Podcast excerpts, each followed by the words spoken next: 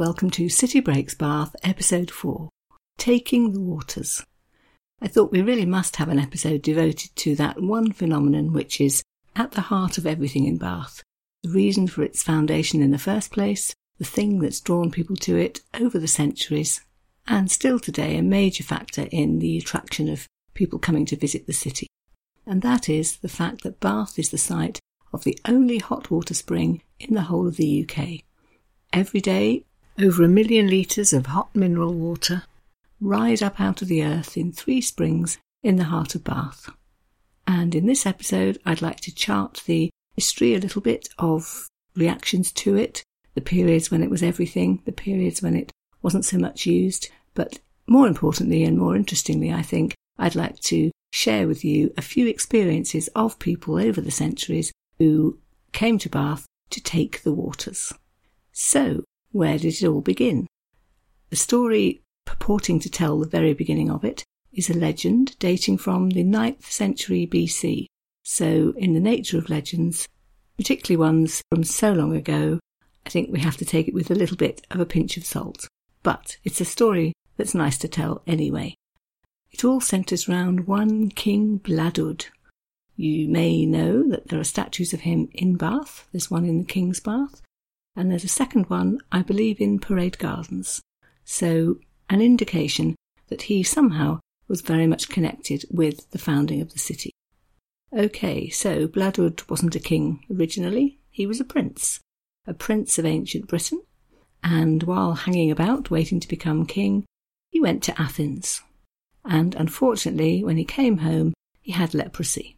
So he was promptly banished from his father's court because really that wasn't very nice to have around. Okay, so he went off and became a swineherd, and he was working near Bath. And one day he met some pigs who also had leprosy. Please don't write in, I told you it was a legend. I don't actually know whether pigs can get leprosy or not. Anyway, they were afflicted with a terrible skin disease. And being a bit cleverer than the humans, or perhaps a bit more instinctive, or maybe they just hit lucky, they went rolling around in mud somewhere just outside Bath, and slowly but surely their skin disease disappeared. Bladud noticed this, wondered whether the mud had something to do with it, and thought he'd try it out himself.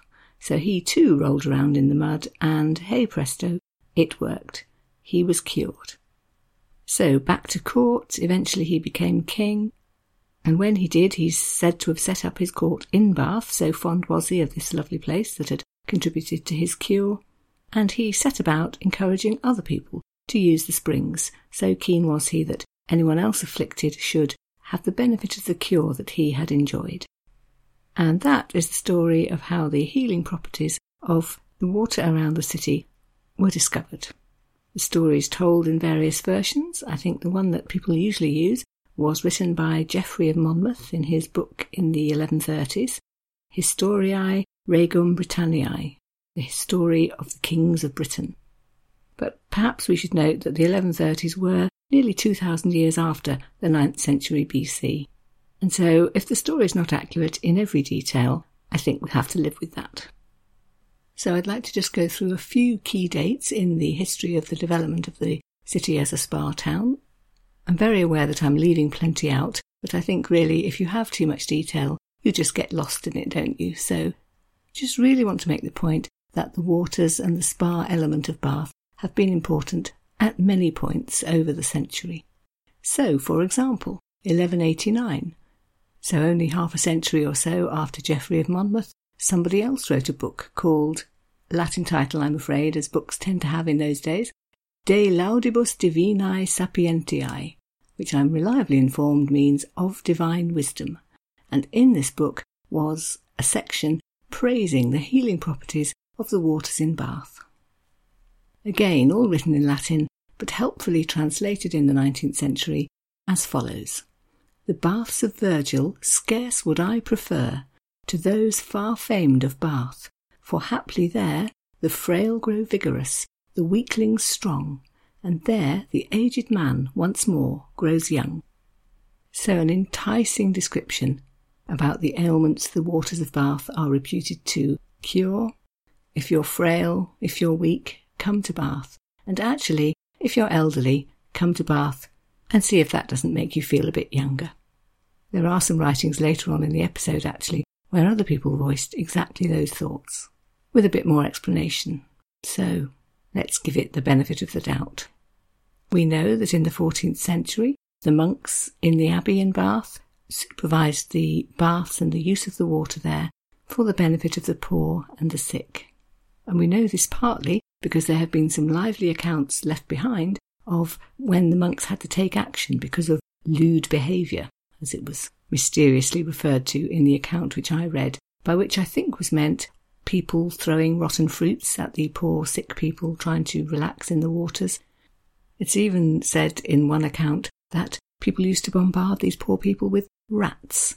Doesn't say actually whether they were alive or dead, but either way, it makes you quite glad you don't live in the Middle Ages, does it not? In the 16th century, we know that the baths began to be a little more exploited. More people were travelling to Bath to make use of them. I think I read something by John Leland, who visited in 1540. In a previous episode, he was the one who noted that people using the baths tended to have leprosy or the pox or scabs. And he was obviously a bit sceptical because he wrote that the water, quote, reeketh like a seething pot, and also that it had, quote, a sulphurous and somewhat unpleasant savour. There are one or two interesting descriptions to come of people trying to sum up what the taste is like. So, for the moment, let's just stick with John Leland and his unpleasant savour.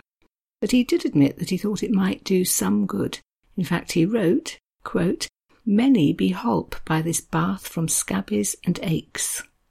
So, very much implying he had seen people with skin infections make some progress. He'd heard tell that people with aches and pains, perhaps arthritis would be the word we would use today, also found that they too got some relief from the waters. Another 16th century visitor, one William Turner, wrote a book called A Book of the Bath of Bath, and he listed a number of ailments for which he thought he'd seen evidence that the baths helped in some way, and they included gout, palsy, and sciatica. But his writing wasn't entirely positive because he was obviously quite well travelled. He'd been to Germany and to Italy, and he'd seen spas there, and he thought that really this scruffy one in Bath was nowhere in comparison. No changing rooms, he sniffed, and I don't think they drain the water regularly. And some of his suggestions for improvement do give you quite a nice picture of what the bath must have been like at the time. His first suggestion was that there should be separate bathing for women. Okay, fair enough. But secondly, he thought that there really ought to be separate bathing for, quote, those with highly infectious diseases, which, while being a good idea, does make you slightly nervous about what was happening before someone suggested this. And the third suggestion of his that I saw creates quite an amusing picture in the mind because he said not only should women bathe separately, he really thought that horses should do the same. So as you go round the baths, please do try to imagine people in there bathing away alongside their horses. Things took a bit of an upturn. The idea of coming to Bath to take the waters gained quite a lot of traction in 1574 because that was the year when Queen Elizabeth I came to the city to visit. As mentioned in the previous episode, she was very interested in the idea of restoring the abbey to its former glory after the damage which had been inflicted on it in the dissolution of the monasteries. And I think that was perhaps the main reason for her visit. But there's no doubt that she was very interested in the waters and their healing properties. The fact that it was known that she was coming prompted a great clean up so that she would be impressed, and that by itself had the effect of making other people feel keener to use them. And then I think that was further encouraged when she came and took a personal interest. There were more royal visitors in the following century. Charles II came with his wife, Catherine of Braganza, with the stated aim of hoping to put right the problem that was dogging them both, namely her failure to conceive a child. Sadly, their visit didn't seem to have any effect, but when the second king, James II, arrived with his wife, Mary of Modena, for the same reason, it was noted that, sure enough, a number of months after their visit, she did in fact give birth to a son. So all of this got people talking about Bath and kept the city uppermost in people's minds. There's no dispute that it was the 18th century that was the heyday of the notion of taking the waters in Bath, the Jane Austen era particularly, when people came for the season to drink the waters, to bathe in them, to consult the ever growing number of medics who stationed themselves in the town, knowing that invalids aplenty were coming to visit. And all of that aspect ran alongside the social life, the balls, the walks, the card parties. More of that in a future episode. That was definitely the high point, but in the following century, the 19th, things started to wane. By the 1840s, other places had become the place to go for your health and your cures. People noticed that, of course, if you went to Brighton, then you could add bathing in the sea to the list of treatments. The royals at that period were very fond of that, and so gradually places like Brighton and Weymouth took over, and the practice of an annual cure in Bath began to fall into decline. However, later on in the 19th century, something happened which turned its fortunes again, and that was the discovery of the Roman remains. People got very excited about that. There was an excavation program, they began to find the Roman complex. Workmen began to dig Roman artifacts out of the mud. And so suddenly everybody was talking about Bath again, which of course turned their attention to the spa waters as well. The effect of this is nicely explained in the book Stories of Bath by Diana White. Quote, this interest prompted a spate of hotel building. In 1870, the Grand Pump Room Hotel had wonderful bathing facilities, complete with dressing rooms. Running off a long corridor were six baths, three reclining baths, two dry douche baths, a vapour bath, an enema apparatus, and, to crown it all, an 80 foot swimming pool. Every imaginable luxury was provided for the guests, including a cooling room for the days when the ladies bathed, and a smoking room for the gentlemen when it was their turn. The new Queen's baths, with their pulverizing room, for the water, not the patients, were so magnificent with their mineral water fountain surrounded by potted palms that they were said to rival the spa at Aix-les-Bains. It's always a good thing when any facility in England is favourably compared with something in France. Immediately gives it an element of sophistication and class. Diana White does go on to explain some rather scary sounding treatments. She talks, for example, about patients being strapped into chairs which would then be immersed in the water and being needled by jets of hot water. In the 20th century, again various phases. After World War I, it's known that war casualties were sent to Bath, as were polio victims, for treatment. After the founding of the NHS, it was decided to use some NHS money for the Hot Springs Treatment Centre in Bath in the 1950s, and that prompted a steady flow of people coming to the city for the sake of their health, although in the 1970s that funding was lost so then there was the possibility of yet another decline. But bringing things bang up to date, at the turn of the century, the Millennium Fund contributed to a bath spa project which led to the building of the facility that's there today, the Thermae Bath Spa, where locals and visitors alike can now enjoy the hot spring waters 21st century style. Here's a little extract from their guidebook. Quote, Thermae Bath Spa is a remarkable combination of old and new, where historic spa buildings blend with the contemporary design of the new Royal Bath. You can now bathe in Britain's only naturally warm mineral rich waters as the Celts and the Romans did over 2,000 years ago. Okay, so that's how things have developed then over the 11,000 years since Bladud first noticed the healing properties and now I'd like to go back to some of those periods of time and share with you the experience of various people who actually braved it and took the waters, so we get a better impression of what it was actually like. Celia Fiennes visited in 1687.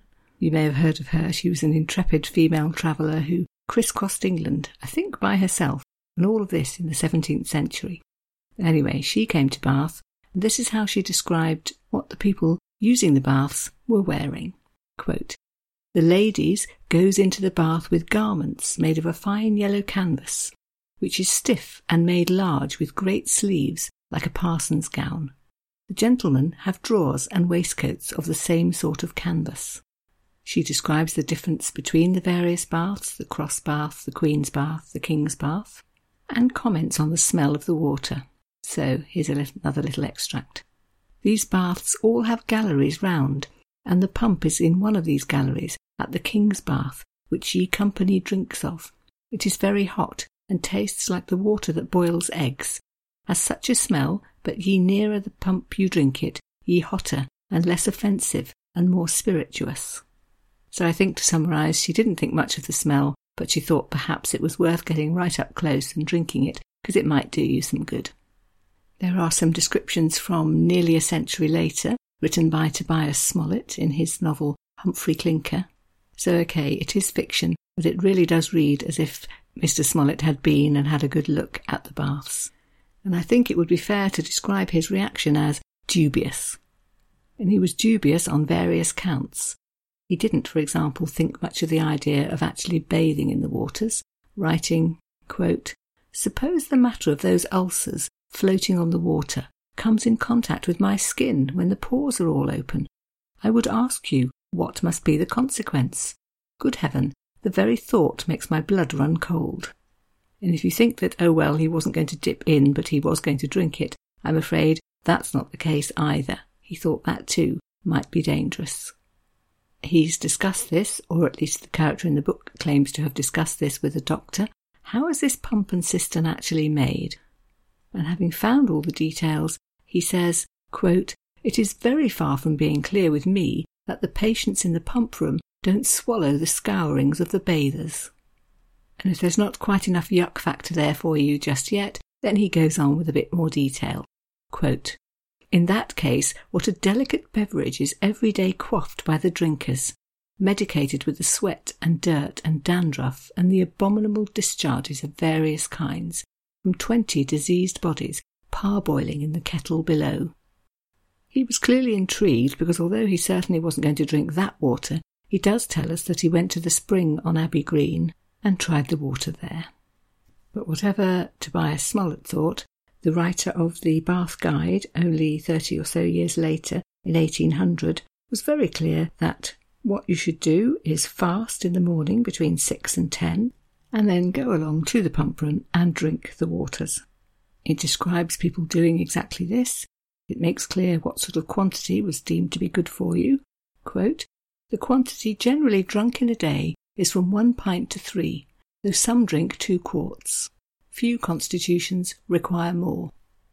So the more experiences I read, the more I became clear that actually the jury was out. Some people thought it was all effective, other people thought it certainly wasn't. So let's just hear from a couple more writers, one on each side of the argument. Lord Chesterfield, for example, was writing in 1757 about a trip that he had made to Bath in the hope of curing his deafness. Quote, I have tried these waters in every possible way. Seeking a cure, I have bathed my head, pumped it, introduced the steam, and sometimes drops of water into my ears, but all in vain. Diana White, in her book Stories of Bath, summarizes some of the reasons why there may have been something in the idea that the water did you good. As she points out, Water generally was not the cleanest, drinking it was risky anyway, and there was every chance that the water from the spring would in fact be better for you. She points out too that people who came to Bath to take the cure often were encouraged to give up alcohol, so that may have had an effect as well. Then there was the idea that if you were swimming in hot water, that might be good if you were arthritic or had aching limbs. It is true that there are minerals in the thermal water, so if you were using that on your skin and bathing outside, there was certainly a possibility that that would help. So generally it was agreed that drinking the water possibly might be reasonably good for you, that there might be some medical benefits to be had from bathing in it, but that it tasted really rather strange. And this was a point made in Pickwick Papers, the Dickens novel, when his characters come to Bath for several chapters worth of story. So here's a little extract from that in which the taste of the water is discussed. Quote, Have you drank the waters, Mr. Weller? inquired his companion as they walked towards the High Street. Once, replied Sam. What did you think of 'em, sir? I thought they was particularly unpleasant, replied Sam. Ah, said Mr. John Smauker, you disliked the killibeate taste, perhaps? I don't know much about that here, said Sam. I thought they were very strong flavour of warm flat irons. And then finally, a piece written in 1939 called Bath Past and Present, author H. M. Bateman.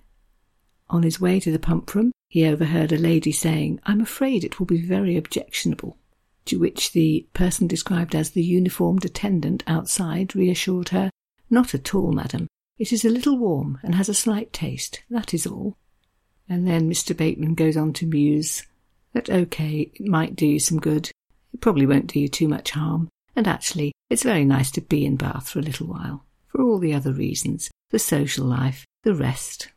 And this he sums up as follows What could be more pleasant and soothing for the aged or delicate than to enter this impeccable pump room, receive the daily quota of water from the hands of a purple clad damsel, and to sip it, sitting meanwhile upon a Sheraton settee, perusing the current illustrated journals, or perhaps dealing with one's correspondence at one of the writing tables so thoughtfully provided.